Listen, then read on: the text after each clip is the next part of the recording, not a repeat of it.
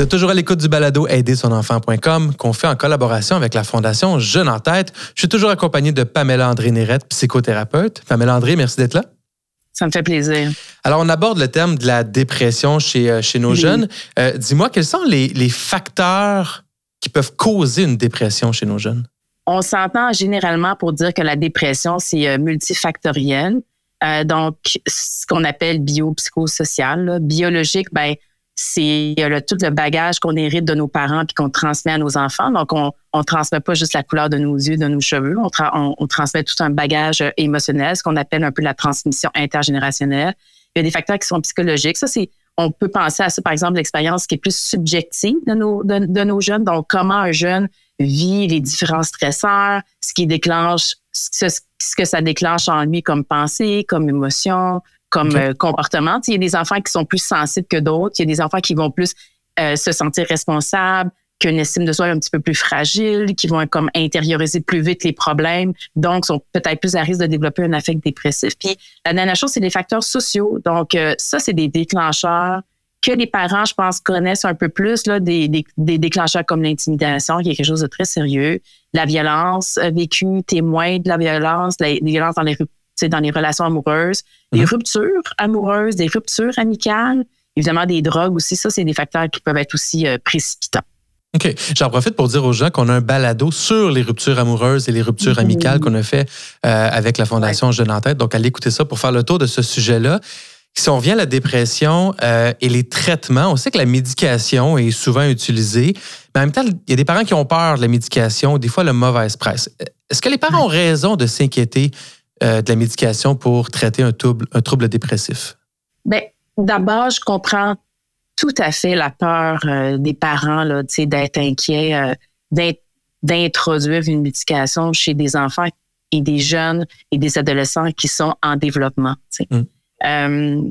ceci dit, je peux, si je pouvais rassurer les parents, c'est de dire qu'il n'y a jamais une médication, puis surtout pas la dépression qui est prise à la légère habituellement, quand on introduit une médication, quand un médecin, un psychiatre décide d'introduire une médication, c'est parce qu'il y a une évaluation qui a été par étapes. Alors, euh, puis quand on arrive à la médication, dans mon expérience, là, ça fait longtemps quand même que le jeune y souffre. Alors, c'est pas la première solution mise en place au premier rendez-vous. Non, la première chose qu'on fait habituellement, là, c'est de, on observe, là, on, on regarde l'environnement dans lequel on regarde le jeune, on donne un espace à jeune pour être, aux jeunes pour essayer de voir un espace sécuritaire où est-ce qu'il peut venir se déposer, puis partager euh, ses plus profondes, ses préoccupations émotionnelles, relationnelles. On donne un espace. Moi, j'aime beaucoup aussi toujours commencer par les parents, donner un espace aux parents parce que je veux voir dans quel euh, milieu évolue euh, le jeune. Parce que c'est pas rare aussi que le jeune il se présente, c'est lui qui éternue. Moi, je dis ça aux parents. C'est lui, c'est le jeune qui éternue, mais c'est quelqu'un d'autre dans la famille qu'un rhume. Mm. Alors, on ouvre un petit peu. Les parents qui viennent consulter, là, sont dans des espaces qui sont bienveillants, mais il faut aussi une humilité parentale pour regarder de façon très, très large, qu'est-ce qui fait que le jeune est arrivé à développer un trouble qui s'est installé. Puis ça, ça prend du temps on donne habituellement une intervention qui est individuelle, familiale, systémique. On intervient aussi dans les CLC, par exemple, on a des intervenants euh, sociaux dans les écoles. On agit beaucoup dans sur l'environnement puis auprès du jeune, la famille, pour voir si les symptômes ne vont pas diminuer. Mais si malgré cette intervention-là, ça diminue pas assez ou ça diminue pas du tout, ça se détériore, on n'y est pas avec ça. on, fait une, on fait une demande d'évaluation euh, au médecin en psychiatrie pour voir qu'est-ce qu'on pourrait, euh, qu'est-ce qu'on est-ce que est-ce que c'est une médication? Plus c'est le médecin qui va trouver. Est-ce que une médication? Est-ce qu'il n'y a pas aussi une comorbidité avec d'autres troubles ou d'autres défis euh, qui vont être aussi diagnostiqués en même temps que la dépression, par exemple? Donc, on commence un processus, un processus d'évaluation. On va trouver peut-être autre chose en cours de route. Il y a des enfants, là, des ados, pardon, qui m'arrivent puis qui vont vraiment pas bien, qui sentent pas bien, qui sont qui ont beaucoup de symptômes au niveau de la dépression. Fait qu'on commence à faire un peu un, une, euh, euh, l'histoire de la manifestation des symptômes.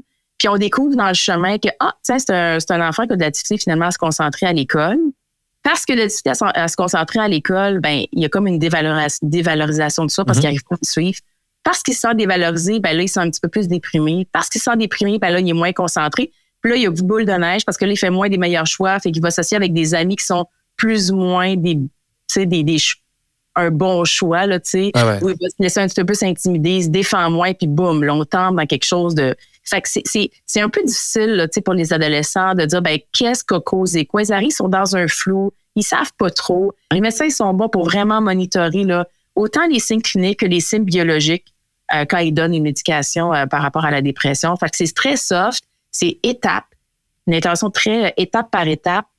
Mais je comprends là, que les parents qui soient inquiets, mais on ne fait vraiment pas ça n'importe comment.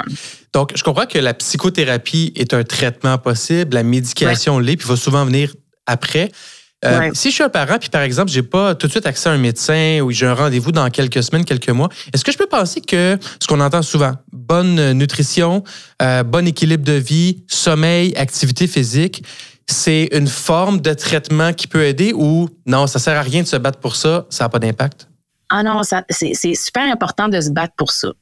C'est important que de maintenir. On s'entend, se battre pour ça étant non, insister avec son enfant. Là. non, mais j'aime ça parce que des fois, il faut vraiment comme se, se battre pour l'enfant. Euh, on ne laissera pas un enfant, au même titre qu'un mal dedans, là, on ne laissera pas la douleur dégénérer au point que l'enfant est plus capable de manger. C'est la même chose pour la dépression. C'est la même chose pour la santé mentale. Il y a des, il y a des, on met la table pour favoriser une santé mentale qui est optimale. Donc, la, la routine, là, c'est pas parce que les enfants grandissent, les jeunes deviennent ados qui n'ont pas besoin de routine. Au contraire, routine, constance, mhm. proximité, engagement parental, soutien, notre présence. Euh, euh, ça, c'est vraiment des facteurs de protection. Est-ce que ça sera suffisant? Peut-être pas. Mais oui, ça fait partie des recommandations qu'on fait absolument là, pour les parents euh, au niveau de la santé mentale. Mais tantôt, tout, à l'heure, je pense que tu disais, qu'est-ce qu'on fait si on a, ça prend un certain temps d'avoir un rendez-vous chez le médecin? Bien, on prend le téléphone, on appelle au CLSC, et on, y va comme ça sort, on est inquiet, voilà les difficultés de notre enfant, qu'est-ce qu'on peut faire? Puis on va avoir euh, une réponse à, nos questions. Bien justement, dans un bloc qui va suivre, dans ce balado aussi, on rencontre quelqu'un du CLSC qui nous explique les chemins possibles pour les parents. Donc, restez à l'écoute pour ça. Ma dernière question, euh, Pamela André, c'est si on fait rien, peut-être que ça va se régler tout seul? Non. Non? non, ça ne se réglera pas tout seul. La pensée magique ne marche pas là. La pensée magique, on aimerait ça, mais ça. On ça... ah ben c'est une passe, ça va passer. La fin de l'année scolaire arrive, ça va passer. Tu sais, toujours trouver le contexte là, qui, qui, qui de transition, mais non? Ben non. Ben, en fait, c'est tout là la différence entre la déprime passagère et la dépression qui est installée. Un enfant qui est en rupture de fonctionnement, ne peut pas aller à l'école, ne peut plus voir ses amis, l'isolement dans sa chambre. D'ailleurs, ça, on va parler après dans quoi faire, mais euh, euh, ça va pas passer. Mais on envoie aussi un message très clair à l'enfant, c'est c'est vraiment important pour moi. Euh, je te laisserai pas, par exemple, marcher avec une patte tout croche quand si tu t'es cassé la jambe. La même chose pour la santé mentale. La santé mentale, c'est quelque chose d'important. Je suis là avec toi. Euh, je sais pas où est-ce qu'on s'en va, mais donne-moi la main. On va aller cogner à des portes pour que tu te sentes mieux. J'ai envie que mm-hmm. tu te sentes mieux. Puis c'est important pour moi là, de m'occuper de ta santé mentale. Fait c'est aussi un message sur le chemin qu'on est en train de donner à nos jeunes. Pamela André, merci beaucoup. Dans le prochain bloc, on a la chance de rencontrer Megan qui va nous parler de son propre parcours face à la dépression. À bientôt.